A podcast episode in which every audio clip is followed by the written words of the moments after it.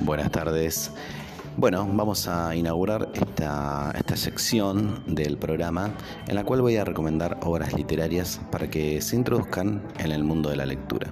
Pero bueno, como soy muy fanático de este escritor, yo quisiera empezar este segmento recomendándolo. Estoy hablando de Roberto Art, este hombre que nació en Buenos Aires un 2 de abril de 1900, em, que pasó su infancia en el barrio porteño de Flores y que bueno, desde pequeño eh, tuvo una infancia bastante revoltosa, fue expulsado de la escuela primaria, el padre lo echó a temprana edad de la casa y bueno, em, Roberto empezó a frecuentar bibliotecas anarquistas del barrio.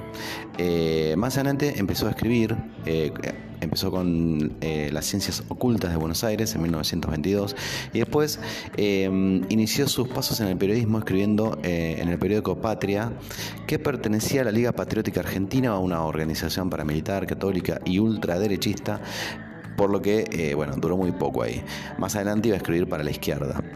Eh, Roberto, lo que podemos decir de él es eh, que de alguna manera el, haber tenido tantos oficios, porque se fue temprano de su casa, eh, le, dio seguramente herramientas para, escribir estas cosas increíbles que nos dejó.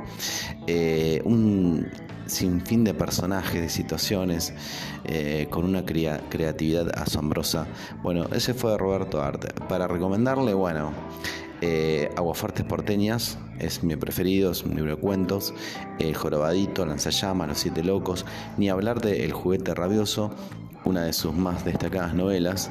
Eh, Las Fieras, Aguafuertes eh, Españolas.